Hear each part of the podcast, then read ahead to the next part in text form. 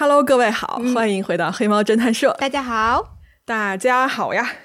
那么我们今天是不是有了听众故事？对对对，今天我们已经好久没有那个听众的那个小故事了啊。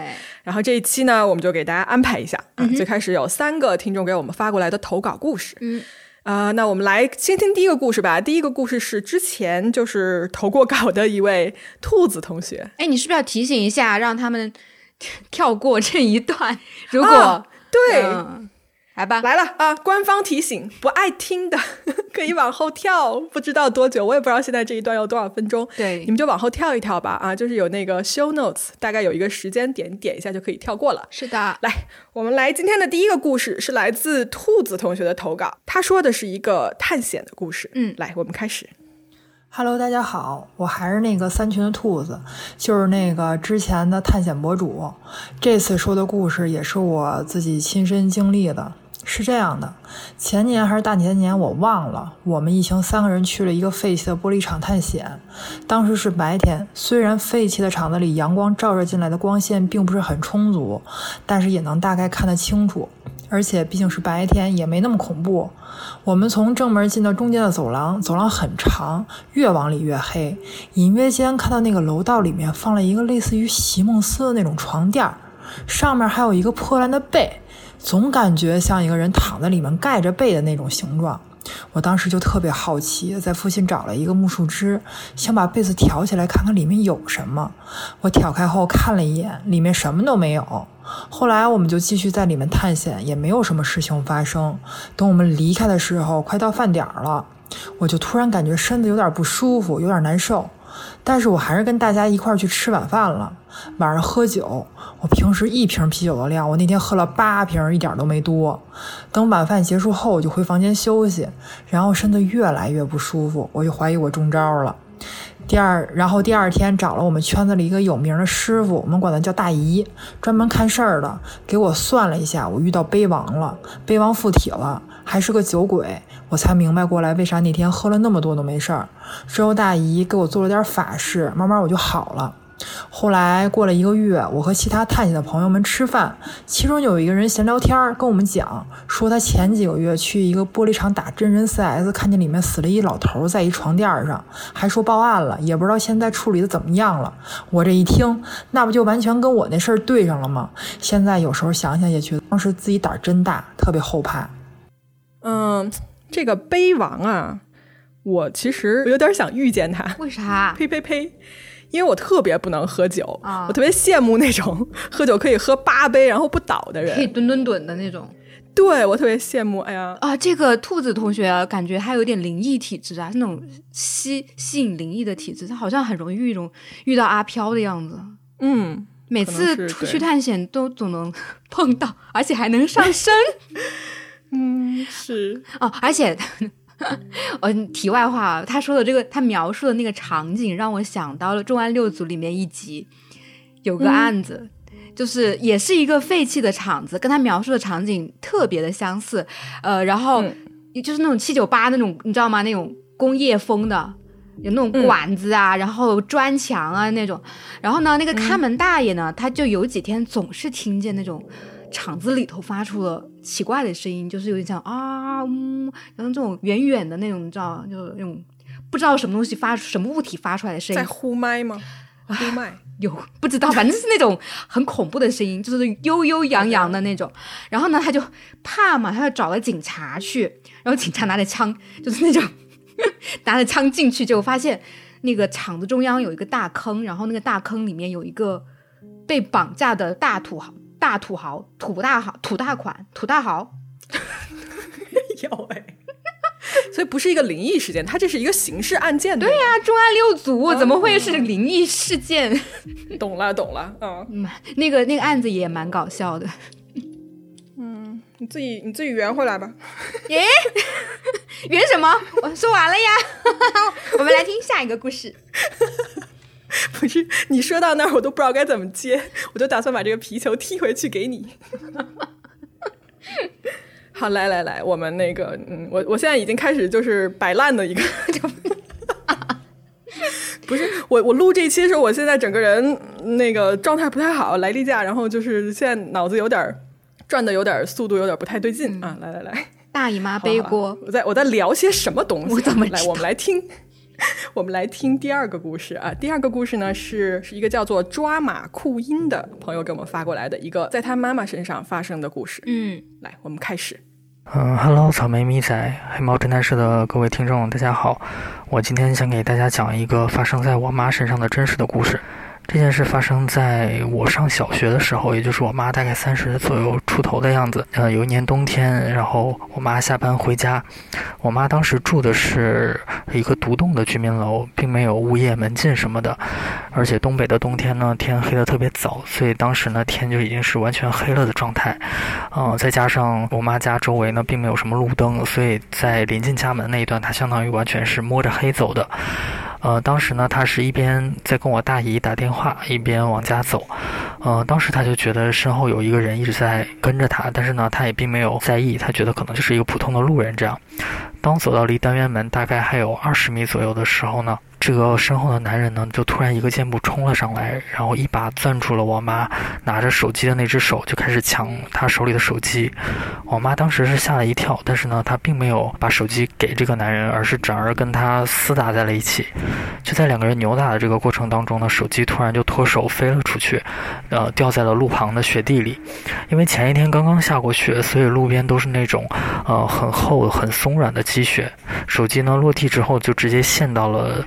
呃，积雪里面看不见了。这个男人呢，一看到手机飞了出去呢，他就放弃了跟我妈厮打在一起，他转而呢，跑到了路边的这个草丛里，开始在积雪里面弯腰搜寻这个手机。而我妈呢，也就趁这个空档呢，转身跑到了单元门里头。我妈当时家是住在二楼，然后她就一路小跑跑到了家门口，啊，掏出钥匙想要开门，但是呢，由于可能当时是太过害怕了，她的手就一直在抖，呃，尝试了好几次，是钥匙也没有打开房门，然后呢，当时我妈也很担心，怕这个男人会追上来，所以呢，她就放弃了开门，转而往楼上跑去。在跑了几层楼之后呢，她发觉这个男人并没有跟上来，于是呢，她就站在呃楼道里的窗边往下望。然后呢，就看到这个男人呢，还在继续的，呃，在路边的草丛里面寻找这个手机，呃，找了一会儿之后呢，并没有找到，然后他就转身走开了。我妈看到这个男人走远了之后呢，她就想尝试回去继续找那只手机，因为手机是刚刚买的嘛，也蛮贵的，丢了，呃，也蛮心疼的。当他呃，当我妈下楼走到路边的时候呢，正巧因为刚刚电话，我大姨跟我妈的电话是被这个男人打断了嘛，于是大姨就又打了一通电话过来，正巧这个时候手机铃声就响起来了，然后呢，我妈就顺着这个手机铃声还有灯光，她就找到了这只呃藏在雪雪堆里面的手机，然后呢就拿着手机回家了。整个故事呢，大概就是这样。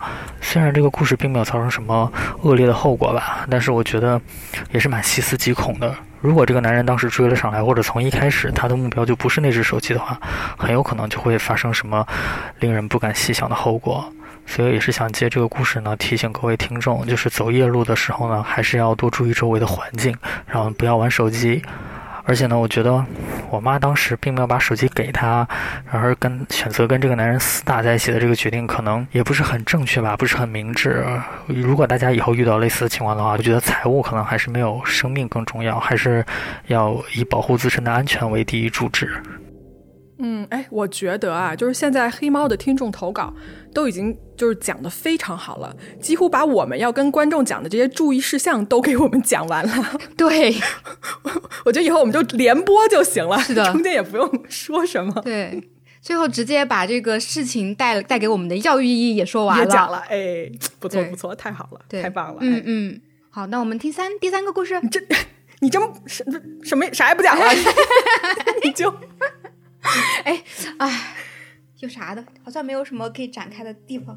因为我跟草莓，我们俩在听的时候，我们就倒回去想说这是几几年的事儿，因为感觉那个手机在当时还是非常值钱的这么一个物件儿哈。嗯，感觉是十几、二十年、二十几年前的应该是。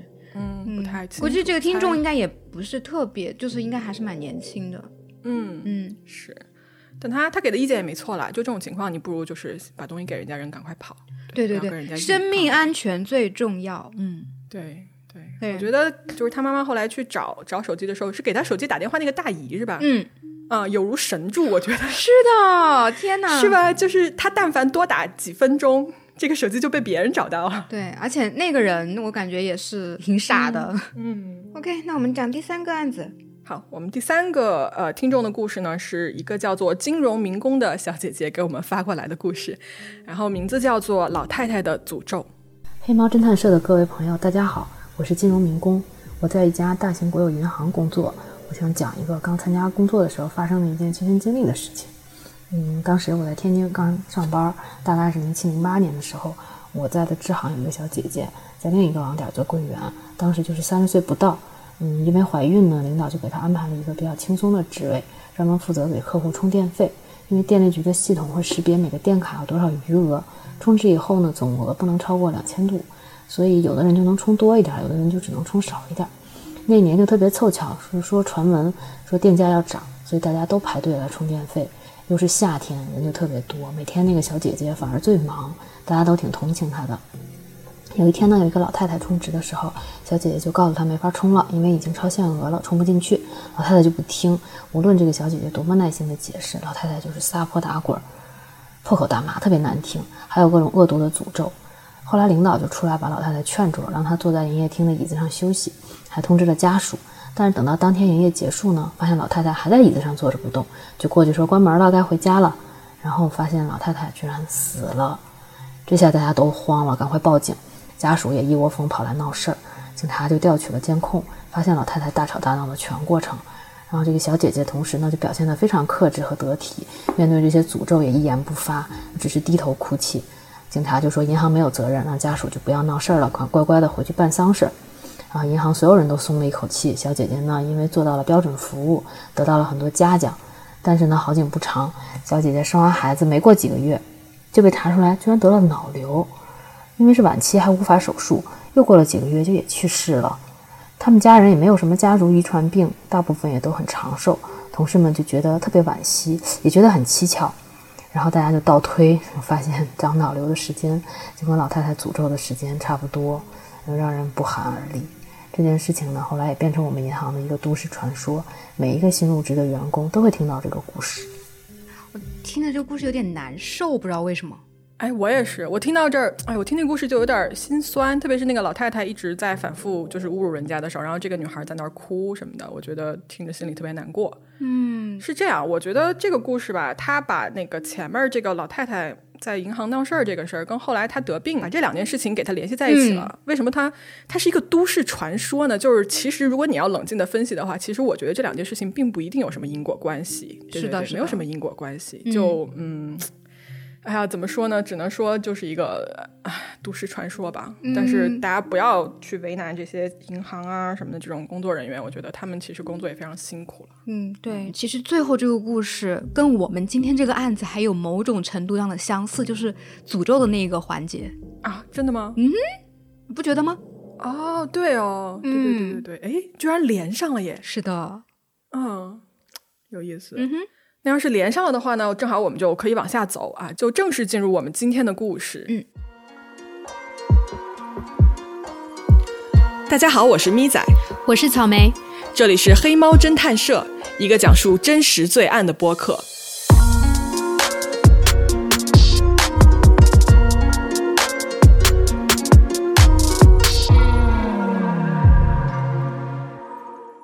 时间呢？我们来到一九四五年的冬天。这一天呢是十二月二十四号的平安夜。地点呢是美国的 West Virginia，一个叫做 Fayetteville 的地方。嗯，在这个地方啊，有一家人，他们叫做 Solders 一家索德啊。这家人呢有爸爸妈妈以及他们的十个孩子。嗯，十个？嗯，你没有听错，就是十个孩子。不是亲生的娃吗？都还是领养的那种？都是亲生的。就那个年代，可能就是。都生这么多啊！哦，嗯，好，我们往下，在这天晚上呢，也就是平安夜啊，是一个阖家团圆的日子。嗯，那在这么一天呢，除了那个在美国陆军服役的二儿子啊，他不在家之外，嗯，其余的这九个孩子全都在家，而就整个这么一家人啊，大家都是忙成一团，准备这个节日的庆祝啊什么的。嗯，大女儿 Mario，她是在当地的一个一元店上班。哎，我们我们应该。国内也有一元店对吧？五元店什么的那种，就是进去什么东西都是五块钱。对对。他呢回家的时候，给他的弟弟妹妹带来了一些就是店里的一些玩具什么的。所以呢，孩子们啊，当天晚上都特别开心，一直玩到这个很很晚，都舍不得睡觉。嗯，而在这一天入夜的时候呢，大儿子 John 跟他的弟弟 George 就纷纷走到那个他们的卧室里面去睡觉了。嗯，这兄弟俩啊，帮爸爸干了一天的活儿，确实是累得不行。而妈妈在晚上十点半的时候，也带着三岁半的小女儿 Sylvia 去睡觉了。那其他的孩子们呢，还是在玩这个大姐姐带回来的这个新玩具。嗯嗯，所以这一群没有去睡觉的孩子呢，他们的年龄分别是五岁到十四岁，全都有啊。然后这妈妈就看他们玩的挺开心的，也没有过多的去阻拦，就让这个大女儿啊就看着点儿，然后她自己呢就带着小女儿去这个主卧去睡觉去了。嗯，大概呀、在午夜十二点过了之后，妈妈 Jenny 被书房里面啊突然响起来的一个电话铃声吵醒了。哎，这就很奇怪了，这么晚了，怎么还会有人打电话过来呢？嗯，谁的？嗯，妈妈呢就从床上起来啊，她就去到那个书房接了电话。电话的对面是一个女人，一个陌生的女人。在这个电话里面呢，啊、对面哦，对面那个声音听起来貌似就是非常的热闹，有众人啊，就是谈天啊、说地这种就是笑声什么的，开玩笑的声音，还有这种喝酒干杯的声音。嗯，然后这个时候妈妈拿这个电话听筒就想说，哎，你们你们是不是打错了？嗯，结果电话那头那个女的呀，她没有说什么话，她只是发出了一种非常奇怪的笑声，然后这个电话就被挂断了。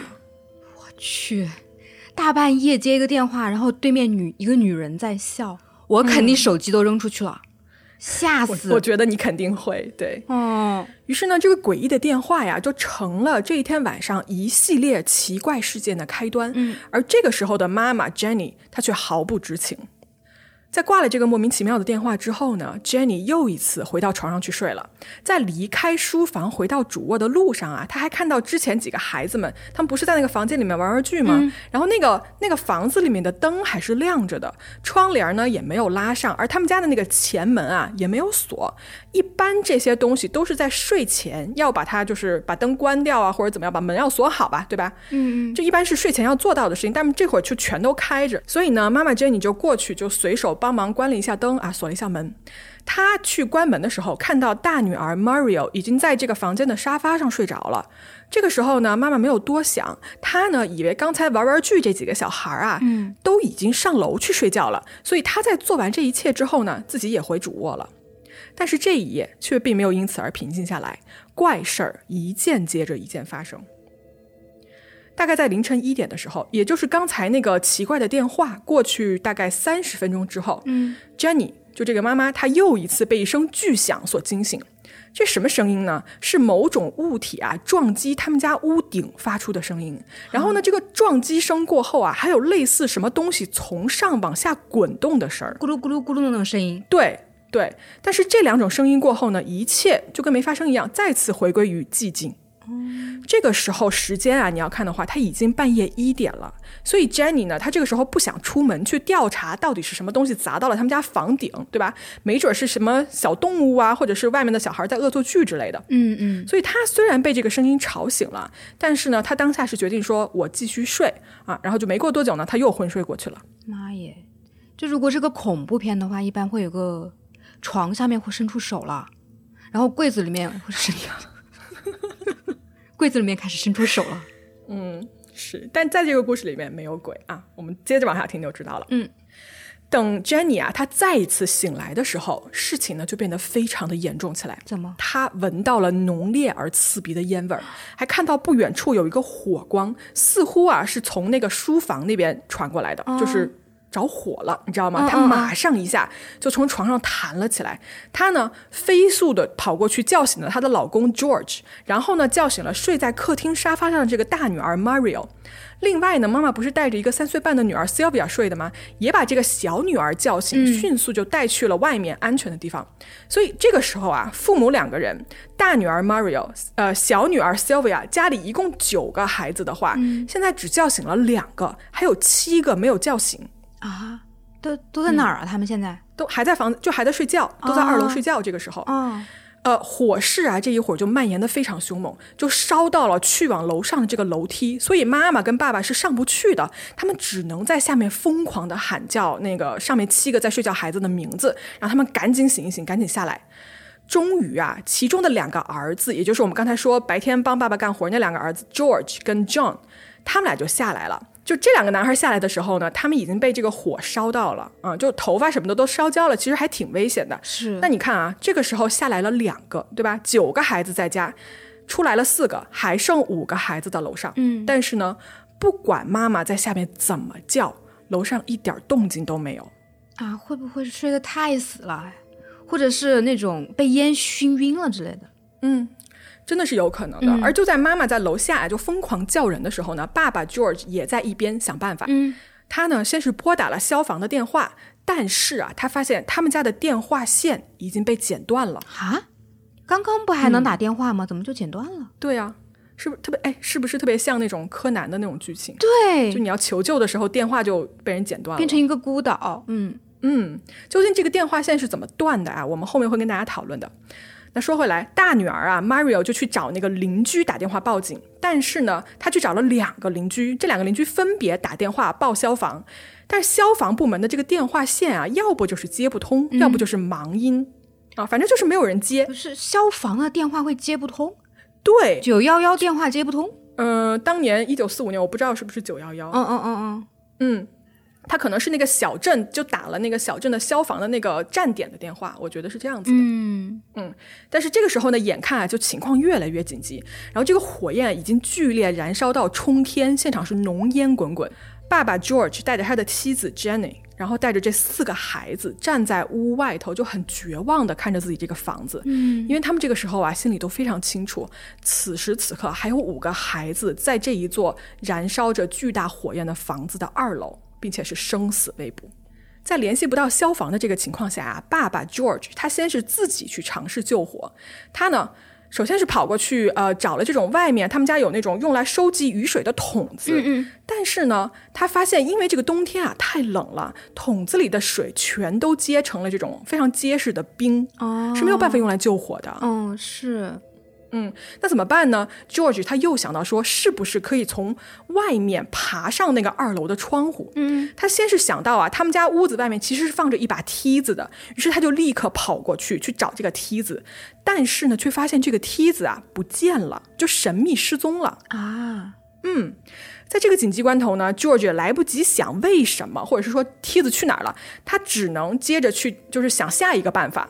嗯，他就想说啊，家里有两辆我平时用来运输的这么一个卡车啊，两两辆卡车，能不能我把这个车子开到离屋子近一点的地方，借助这个车辆的高度来帮助他爬进去二楼的窗户来救人？所以他就赶快啊跑到家里停车的这个位置，把他的这个车钥匙呢插进去点火。但是很奇怪，这辆车怎么都发动不了。嗯，George 跳下了这辆车，又去试了他们家停的第二辆卡车，结果还是一样，就是这两辆车啊，就跟商量好了一样，全都没有办法启动。但是就在前一天哦，这两辆车运行的是非常正常的。天哪，这什么事情都赶到一起的感觉。对，所以这一下呢，在现场这个 George 他也没有任何办法了，他跟妻子还有这四个救出来的孩子呢。就只好站在外面看着这个巨大的火焰啊，就吞噬了他们的家。而且呢，在燃烧了大概四十五分钟之后，整座房子轰然倒地，就坍塌了。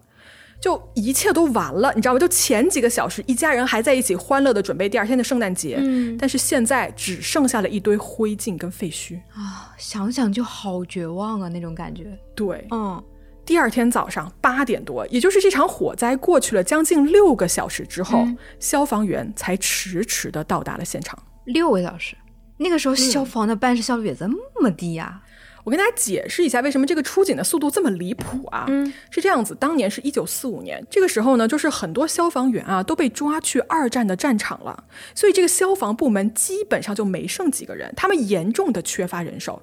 而且你想，当晚是平安夜，在消防所值班的只有一个人，而这个人啊，他还不会驾驶这个消防车辆，所以当天晚上找到了这个人，但这个人就说：“我也没有办法帮你们，我只能等第二天所有人回来才行。”好哇，嗯，哎呀，是。那第二天消防员来了以后呢，他们就在这个已经烧成废墟的这么一个原址上呢，就勘察了快一个小时左右。嗯，他们在找什么呢？大家一定还记得有五个没有逃出来的孩子，对不对？嗯而此刻，所有人的认知都觉得这五个孩子肯定已经是惨死在这个火海里面了。所以呢，消防队过来找的呢，就是人类的遗骸。但是啊，奇怪的事情发生了，嗯，现场没有找到任何的人类残骸。啊，怎么可能呢？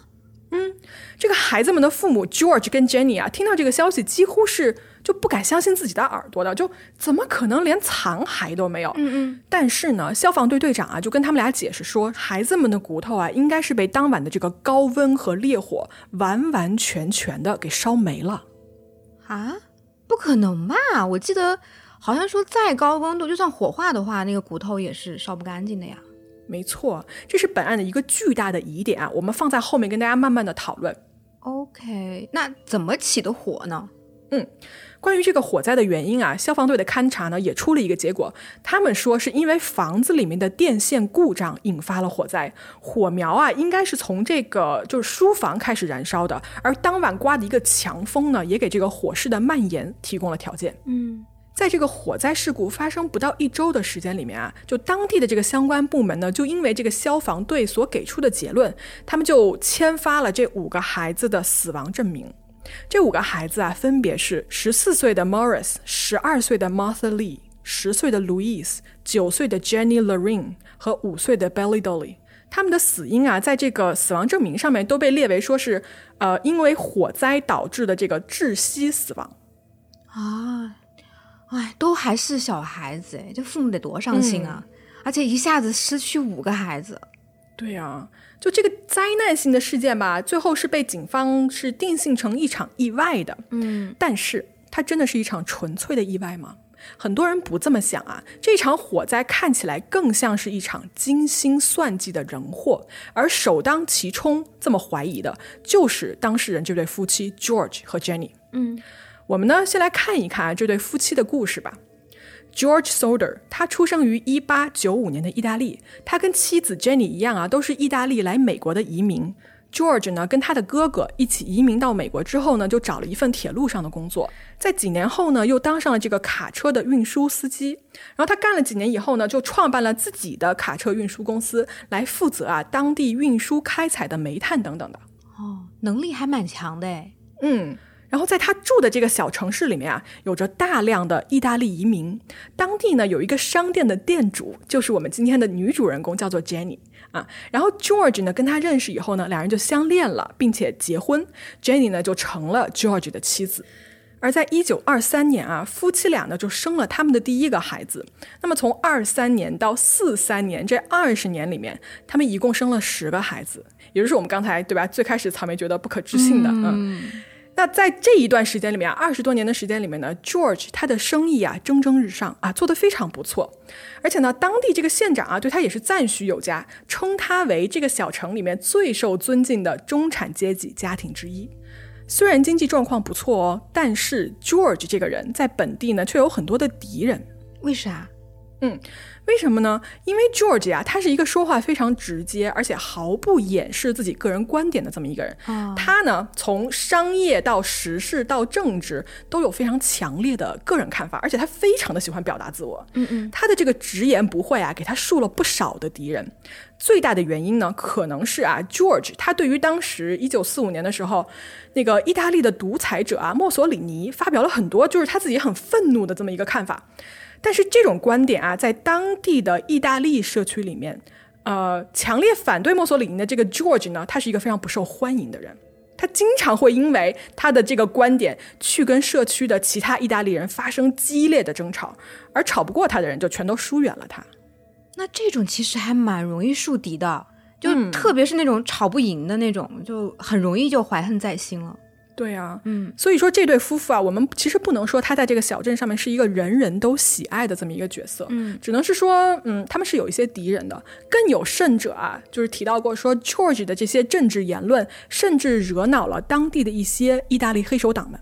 嗯，嗯，好，我们说完这对夫妻的大概的历史呢，说回来，我们刚才这个故事里面啊，在这个火灾发生之后啊，夫妻俩呢就开始慢慢的回忆，在当晚这一场灾难之前，他们生活中其实出现过种种奇怪的轨迹。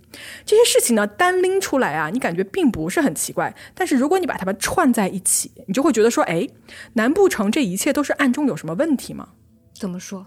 嗯，这都是一些什么奇怪的事情啊？比如说，在当年一九四五年那一年的秋天，有一天啊，George 他正在家里面午睡，这个时候有人在外面疯狂的敲门，George 呢就跑过去开门，门口就站着一个啊陌生的年轻人，然后 George 就说：“哎，你好啊，你找谁啊？”这个年轻人就说：“呃，请问你们的卡车运输公司现在还招人吗？”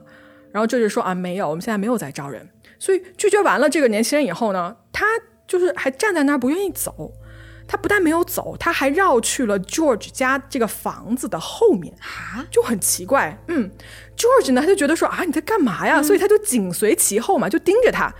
这个陌生的年轻人啊，在这个房子放这个保险丝盒的那个旁边就停了下来，在那面墙那边就停了下来。在这个地方哦，George 他其实刚刚安装好了一条新的电线，因为当时秋天了嘛，快冬天了，所以他就打算给家里人新弄一个电炉，就取暖用的一个电炉。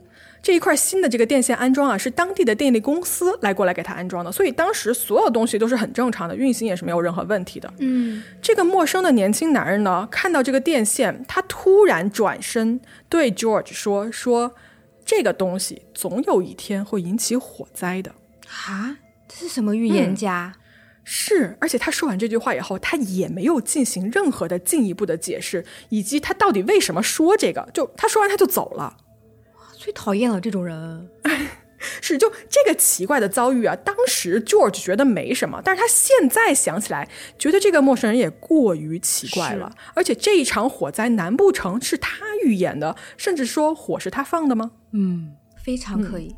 是，而这不是唯一奇怪的时候。在这件事情发生了没多久啊，当年的十月份，有一个人呢来他们家敲门，来推销这个家庭的人寿保险。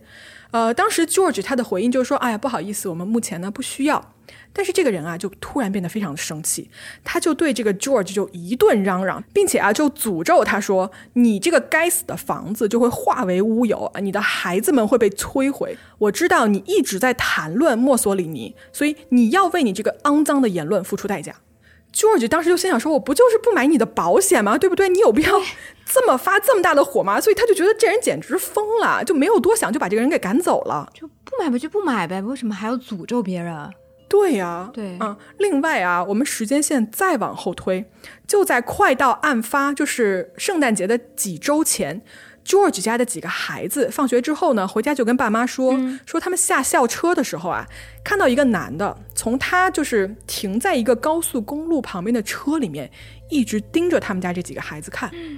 说实话啊，这件事情一般来说，我觉得父母都会引起警觉的。但是我不知道是不是 George 跟 Jenny 这一对夫妻呢心太大了，他们在当时并没有引起警觉。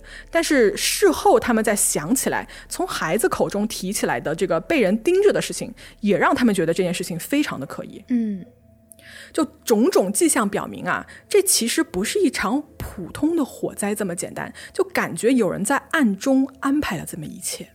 对，按你的这个说法，至少能有三个嫌疑人啊，一个那个预言了火灾的那个人，一个诅咒他们全家的人，还有一个跟踪狂。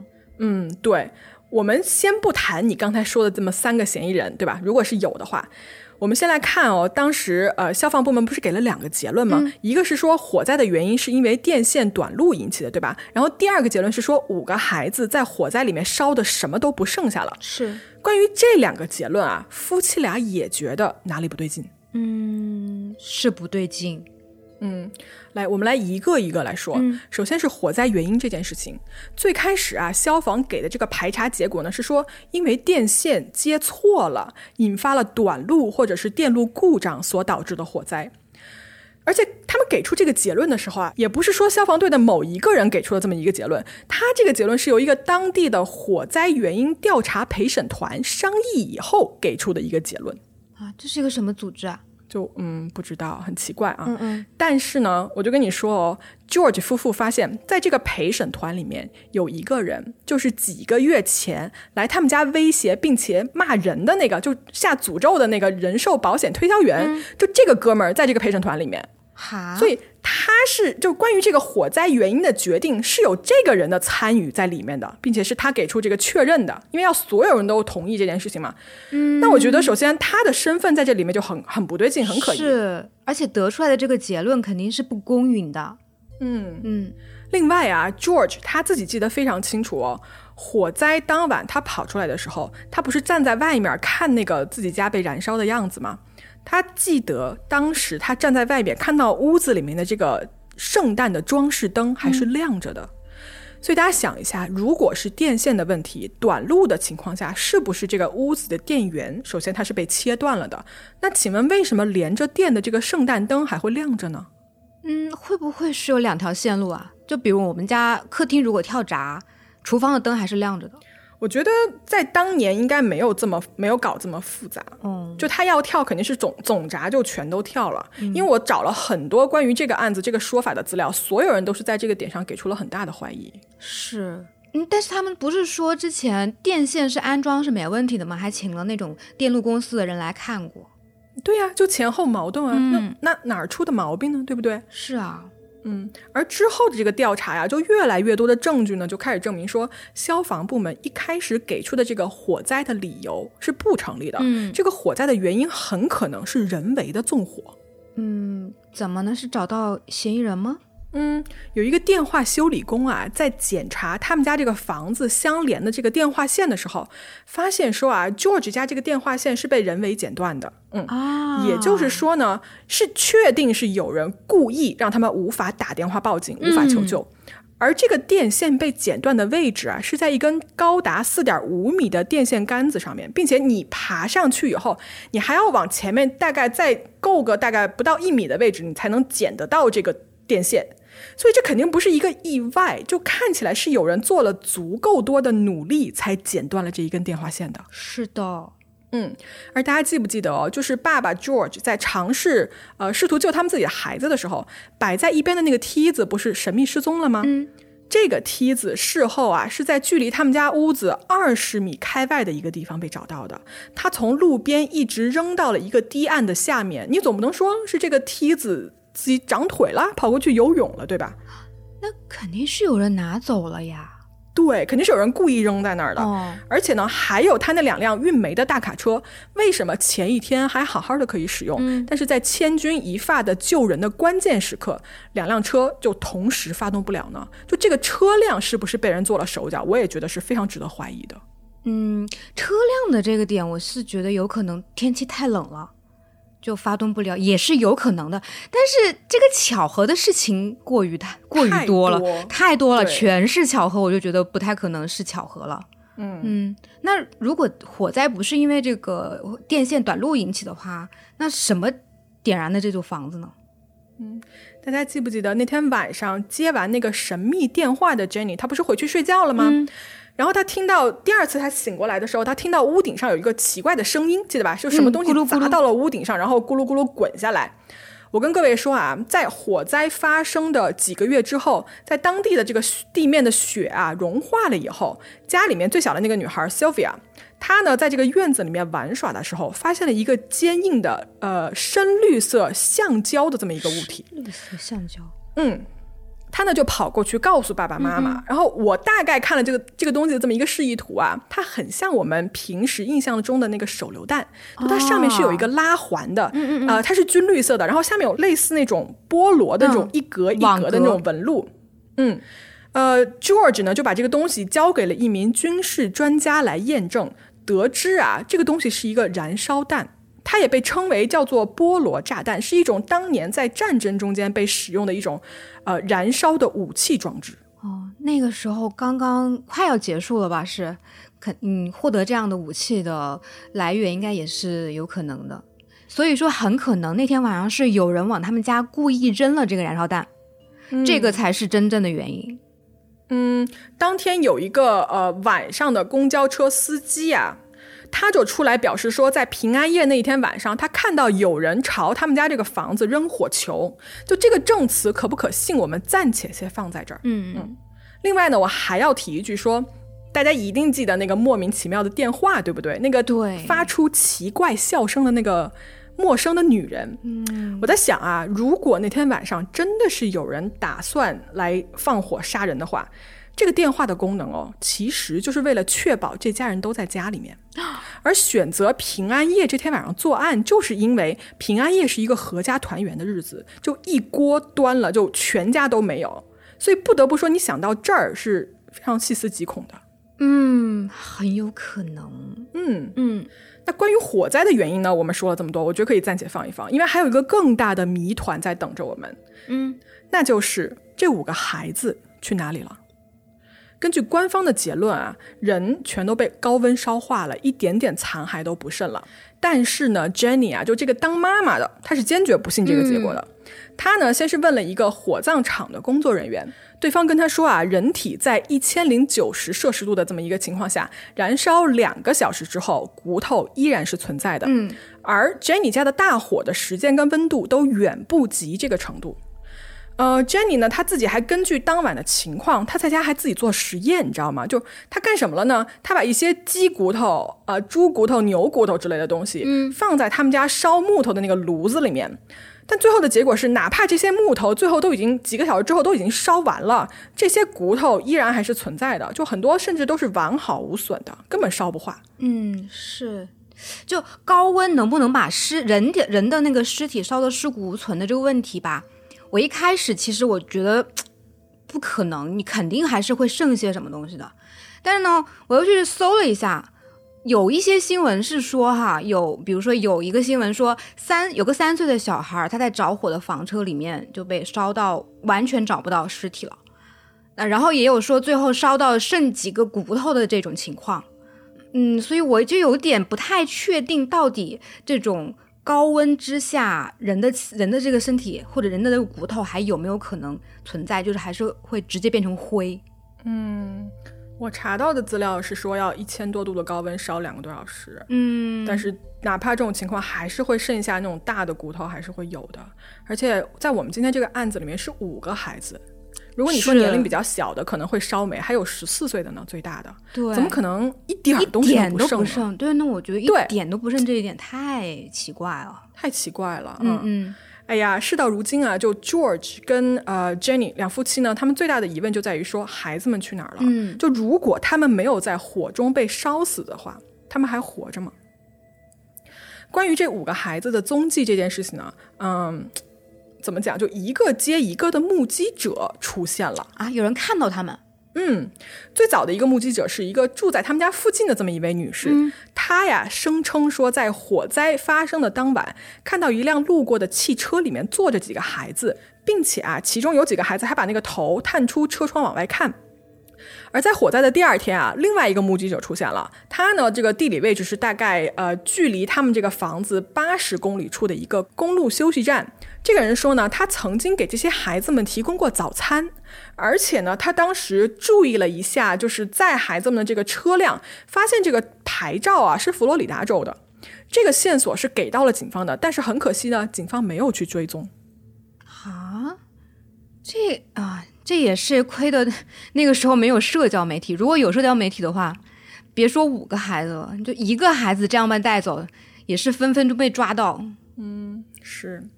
然后我们的下一个目击者呢，是来自于距离这个城市不远的另外一个小镇上面。在这个小镇上面呢，有一个妇女啊，她是当时在阅读一个当地的报纸，这个时候呢，就是看到了关于火灾跟这个五个小孩死亡的这么一个文章。嗯，然后这个文章上面是附了五个孩子的照片的。结果呢，这个女人呢，她就认出了这五个孩子中间的四个人。她觉得啊，她在这个火灾发生过后的一周后，在她工作的酒店看到过这几个孩子。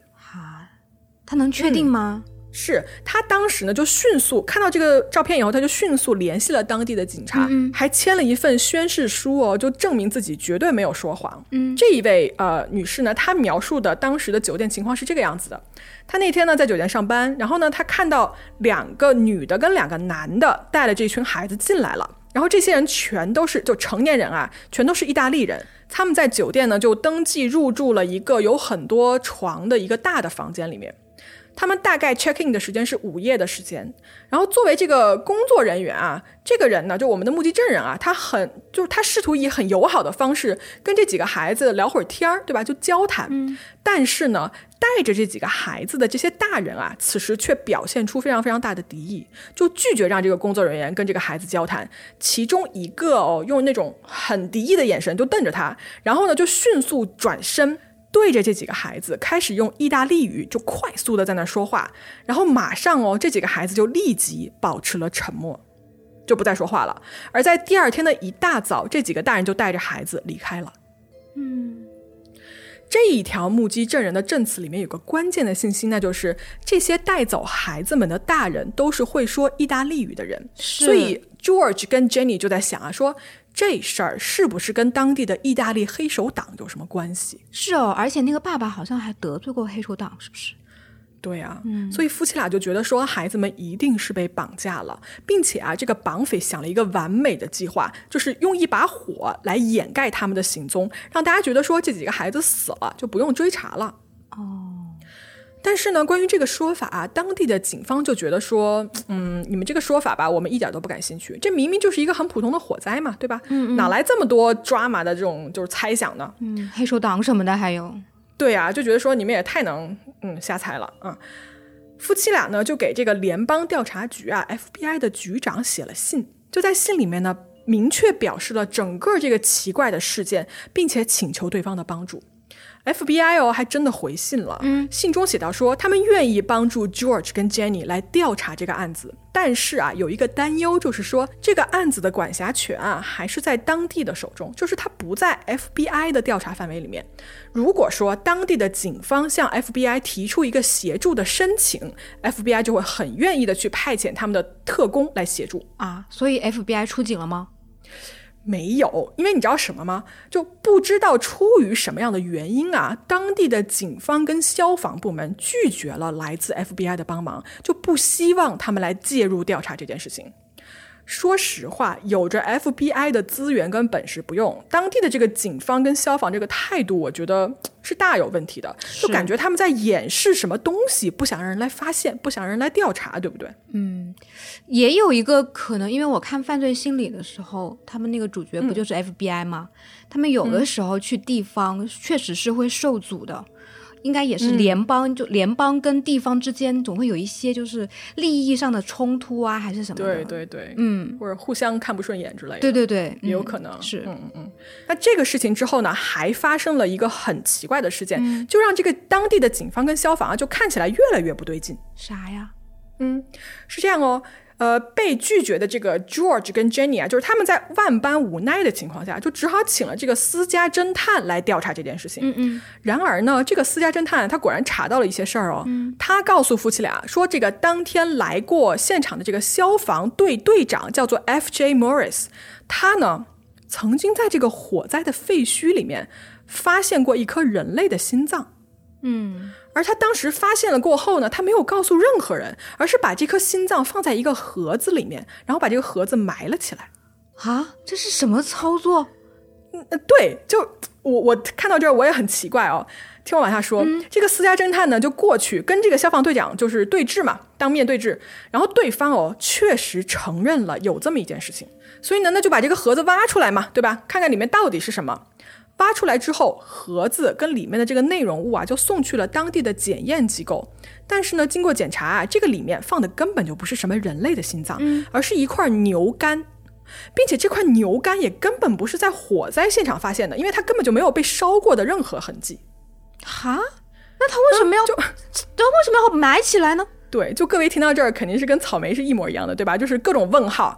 就你消防队长，你干这一出到底是什么意思？就是你埋这个东西，你想干什么？你的动机是什么？嗯，哎，答案是什么呢？这个消防队长啊，F.J. Morris，最后他就不得不坦白说，这一切啊，都是他自编自导自演的。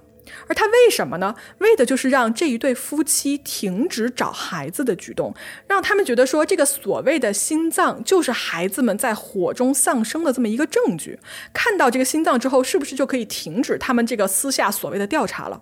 哎，不对呀，他是把那个心脏藏起来了呀，他没有给这个父母看到呀。但他又透露风声给那个私家侦探听了。哈，这这这这是什么操作？对，就首先啊，我们先不说你放一片新鲜的牛肝进去冒充被火烧过的人类心脏这件事情有多么的离谱，对吧？你再退一步说，作为消防队长的他为什么要来卷入这个事情？就是 George 夫妇继续调查下去，难道对他会有什么不利的影响吗？以至于他要制造出这么多麻烦的这种额外的事情来达到所谓的很奇怪的一个目的，对吧？嗯，是，嗯。所以很可惜哦，这个事情虽然我们大家听到这儿都觉得非常非常的奇怪，但是这个事情最后就到此为止了，就没有任何的后续了啊，也没有调查，也没有调查，大家也不知道为什么这个消防队长究竟要这么干，太奇怪了。嗯，但是呢，George 夫妻啊，就是他们追查孩子们的这个行为确实是没有停下来的，就不管外界的阻力有多大，他们俩一直坚信孩子们都还活着。就他们一直坚信说一定可以找到他们至少这中间几个人的下落。在一九四九年的时候啊，George 他在杂志上看到一张照片，这个上面呢有一个纽约的芭蕾舞演员，长得特别像他失踪的女儿 Betty。于是啊，George 一路开车去纽约，想去见这个女孩，但是呢被女孩的家人给拒绝了。嗯，说实话就。这个女孩的家长，她拒绝我很能理解。但是作为 George，他这个急切之心，我想大家此时也是可以体会得到的。是，嗯，除了这个纽约的线索呢，曾经有一个在圣路易斯的这么一个女士啊，声称说，呃，她知道这其中有一个孩子住在修道院里面。然后呢，在德克萨斯州的一个调酒师呢，他又过来说，说他无意中在酒吧里面听到两个人聊天，吹嘘说自己参加了这个绑架跟纵火的事情。George。他不管这些人都是说的是真是假，他每一个线索都去跟踪了，他全都自己去到了当地，试图去追踪每一个提供给他的这么一个信息。但是很可惜，就这一些线索啊，我们刚才说的，他都没有任何有价值的进展。但是 George 没有放弃，他还是在全国各地到处寻找可能的线索，他从来没有放弃过。唉，太可怜了。嗯，在一九四九年八月的时候，George 呢，他说服了一个来自啊华盛顿的这么一个病理学家，对那个火灾的现场的泥土进行再一次的搜索。而这一次的搜索呢，发现了一些东西。什么东西？嗯，他们在掘地几尺深之后啊，发现了几个呃烧毁的硬币、一本书和孩子们的字典。字典？对。但是他们还发现了字典，不是说可能是烧毁了的字典，就剩一点点，但你能看出来是一本字典吧？我觉得哦，连字典都能剩下，嗯，尸骨难道是人不见了？对啊，奇怪。对，嗯嗯。说回来啊，呃，除了发现这些东西呢，他们还发现了几块人类的脊椎骨。那啊，找找到骨头了？嗯，具体一点的说，是四块人类的腰椎。于是呢，这个这是一个大发现嘛，对吧？嗯，这个骨头啊，就立刻被送过去分析。那报告出来之后呢，显示，首先这四块骨头啊是来自于同一个人的，而这个骨头的发育的情况显示啊，它的主人应该是年龄处在于十七到二十二岁之间的人。十七到二十二，嗯。我们来看一下啊，这家人失踪的五个孩子里面，最大的是十四岁，嗯，而十四岁是不可能长出十七岁的脊椎骨的。对啊。另外呢，这个报告还指出哦，这些骨头啊没有任何暴露在这个火焰中的迹象，所以综上可以得出一个结论是什么呢？应该啊，这几块人类的脊椎骨并不属于失踪的五个孩子中的任何一个人，不属于五个孩子，那有第六个死者，嗯。对，我觉得听到这儿，大家肯定会问这个问题，就是说，为什么这一家人的这个烧毁的这个原址中间泥土里面还会有别的人类的骨头呢？最大的可能性这样的，呃，因为啊，在火灾发生之后呢，George 跟 Jenny 他们将这个烧毁的房屋废墟清理了以后啊。他们俩并没有在原址上再去建新的房屋，夫妻俩呢把这块土地保存了下来，并且呢在上面种满了鲜花，用来纪念自己对五个孩子的思念之情。而就我们刚才说到的发现的这些人类的骨头啊，只有一个可能的解释说，就是说它来自于建造这个纪念花园的土壤里面。哦，也就是说从其他地方搬过来的。对，那还是说明死了人呢，在土里头。嗯，还还是说他们挖到了坟吗？把人家的坟挖过来了？不太可能吧？也有可能只挖一部分吗？难道、嗯，不知道，这个就很很很没有办法去考证了。o k 嗯，那虽然呢，最后证明这个骨头不属于五个孩子，但是呢，这个发现啊，还是引发了很多当地人的关注的。嗯，这个 West Virginia 州啊，曾经在一九五零年的时候，两次为这个案子呢再次举办听证会，但是啊，到最后，就连州长本人都不得不直接去告诉，就是这一对夫妻说，你们这个案子没有希望。而 FBI 啊，也因为怀疑说这可能是一个跨州的绑架案，所以呢，在他们怀疑这个之后呢，他们就有管辖权了，对啊，他们就入手调查了。嗯但是 FBI 的调查也在两年后，因为没有任何的进展而放弃了。嗯这绑架案的话，如果跨了五年，肯定是很难找了。嗯，一般二十四小时、四十八小时是黄金期嘛？对，没错。就尽管啊，这个官方最后是结束了调查，但是啊，作为父母的 George 跟 Jenny 仍然不放弃。他们呢，在当年悬赏了五千美金，后来翻倍到了一万多美金。你想，在一九五零年，那是一个很大的数额了。是他们用这个钱啊来悬赏一切关于这五个孩子里面任何一个人的消息。在一九五二年的时候呢，夫妻俩在房子的原址哦，以及当地的一条叫做六十号公路的这么一个路边，竖起了巨大的广告牌，上面就放着五个孩子的照片跟寻求答案的一些话语。这个牌子啊，后来一度成为美国这条公路进进他们这个城市的一个路标。哎，这有点像那个 Billboard 广告牌的那个嗯故事是吗？对，是改改编的那个吗？不是不是，跟他没关系。哦哦，嗯，嗯挺像的。嗯好，我们时间来到一九六七年啊，在这一年，妻子 Jenny 收到了一封神秘的来信，在这个信里面呢，放着一张三十多岁左右的这么一个男人的照片，而这个男的呀，他跟失踪的这五个孩子里面的 Louis 长得非常像。照片我放在公众号，大家可以去看一看，你们自己觉得像还是不像？在这张照片的背后呢，写着几行字，写着什么呢？Louis Sonder, I love brother Frankie, little boys。然后写着 A 九零幺三二。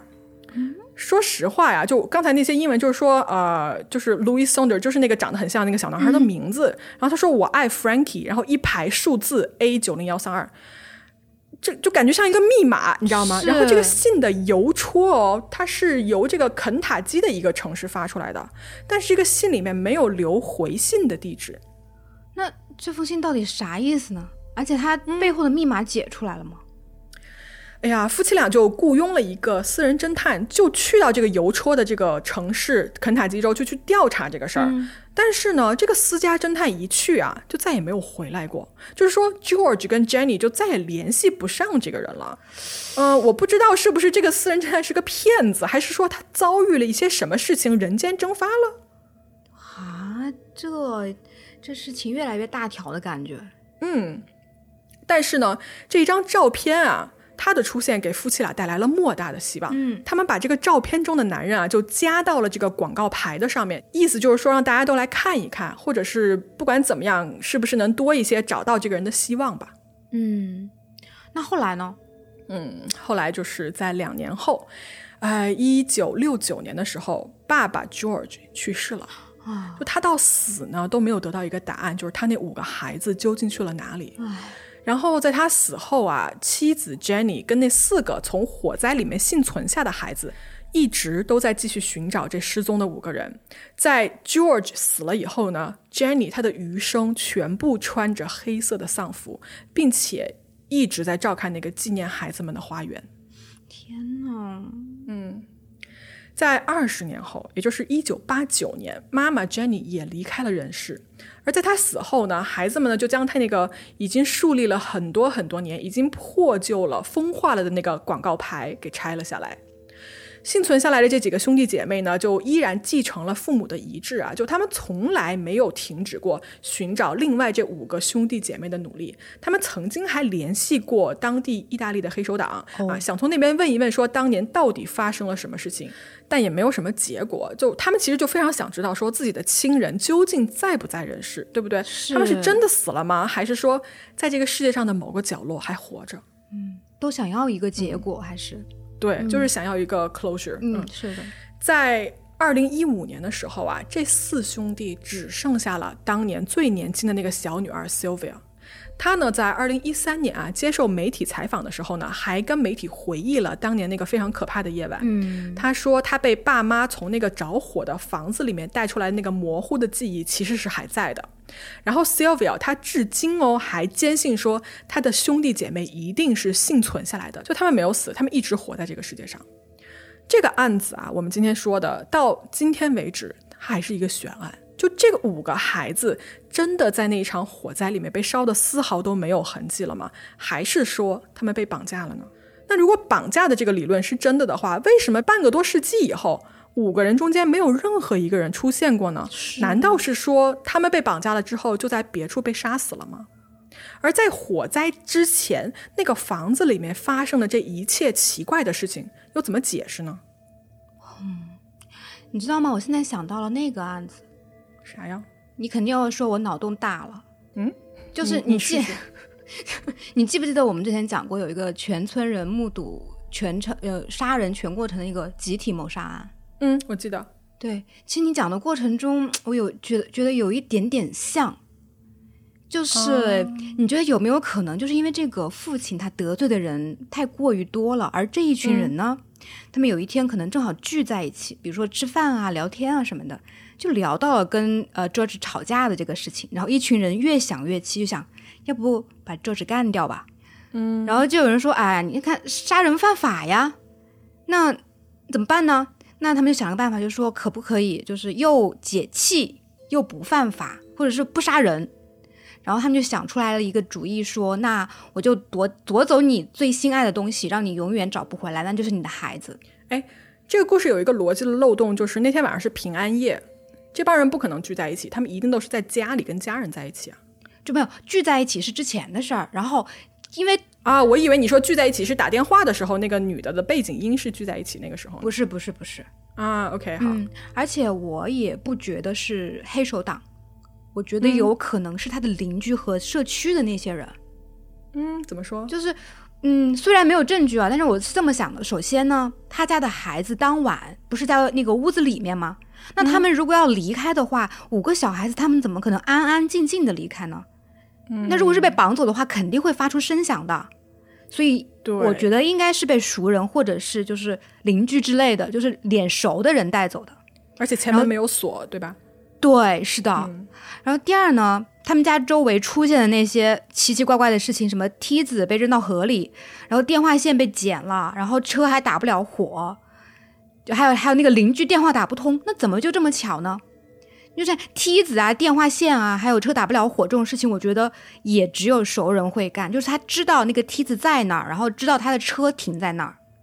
那有没有可能就是邻居本人他们自己假装说我打不通电话呢？嗯，我我提一点啊，其实这个我在之前讲案子的时候没有说，后来的电话是打通了的，但是他们打通是一种什么样的方式打通呢？就是他们找不到消防锁的人，所以邻居的电话就打给了他认识的某一个消防员，然后这个消防员又去打给另外一个消防员，然后消防员再打给三号消防员，这么一个一个一个转的，但是就耗时非常非常长时间。嗯，这是我之前没有提到的。OK，那好，那那就假如还是邻居还是打了电话吧，那前面那梯子。电话线还有车这几点连在一起，这种奇怪的事情，我觉得也是熟人干的。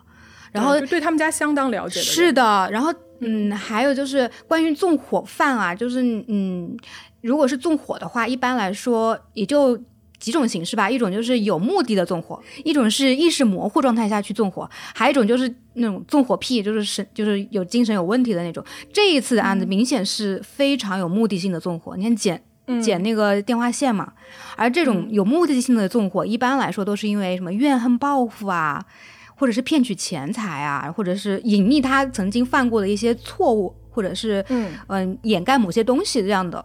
所以我觉得就是骗取钱财这个好像也没有啊。那嗯，我觉得报复应该是对报复可能是一个很大的原因。所以综上，我觉得我推测就是这应该是一个。多人合作的绑架纵火案，就是有有还他们甚至还有就是有脸熟的人，他去分工带走孩子，然后有人专门去丢那个火球、火弹，哎，纵火的那个燃烧弹，然后有人专门负责剪断电话线，就是一起为之。甚至哦，我觉得那个消防消防队长会不会也是其中一员？对，有可能。那你觉得那五个孩子后来怎么样了呢？其实我有有点想不通，就是说，如果他们嗯不想杀人的话，那为什么他们还要嗯？就是哎，我我我我我那句话是想说啥来着？我忘了。因为我后来想到了这个这个逻辑的一个漏洞，就不想杀人的话，为什么他们还要把房子烧了？对对对对，因为房子烧了很很可能会死人的。是的呀，对吧？那如果他们想杀人的话，为什么又要把人绑架出来再杀再那什么呢？再杀呢？不如就房子没烧死就不就好了？是的，是的。所以我觉得有没有可能，就是那个打电话的那个女人其实是想警告他们，让他们赶紧走。但是用奇怪的笑声警告人这件事情，我觉得没有人能 get 到这个点吧？是的，哎，就就有点无解吧。我就提供一个思路吧。然后还有一个点，我是刚刚想到，就是那个消防消防队长不是很奇怪的那个举动，我觉得会不会跟邪教有关系啊？嗯。太奇怪了，他那个行动就是把一个东西，还是一个个什么个干什么东西的，然后放在一个盒子里面，还要埋起来，这种行动非常像，就是某种仪式是吧？某种仪式，某种召唤恶魔的那种仪式。嗯，难道要把墨索里尼召唤回人间吗？什么呀？哎呀，你看脑洞又逐渐离谱。我的妈呀！这样剪掉，剪掉，剪掉。嗯。这才是真正的危险发言，有没有？对，好可怕呀！我有点制止不住自己脑洞了，起飞，真的是。嗯，这个案子呢，到现在为止就是一个悬案。我本来其实是想在今天这一集一开始的时候跟大家说一声，今天我们要讲个悬案的，但是我当时真的又忘了，我又忘了。所以听到这儿，大家可能就抓狂了，对吧？哎呀，你又讲悬案啊？嗯，但是这个悬案呢，不知道各位有什么看法？你要是觉得。有什么比草莓脑洞更大的那个观点？你们可以在评论区告诉我们。没有我大也可以说，我这是是是是，我这属于奇怪的脑洞。嗯嗯，对，然后或者在群里面找我们聊天都可以。嗯，然后还还说什么事儿来着？啊，对对对，大家多多给我们投稿。好吧，嗯，对，真的，给我们都都给我们投稿吧，然后讲讲你们就是觉得嗯有意思呀，然后觉得有点呃可以警示大家的这种小故事，嗯，对对对。嗯那行那我们今天这一集就给大家先讲到这儿吧。嗯好的就这样啦拜拜。那我们就先这样各位拜拜。拜拜。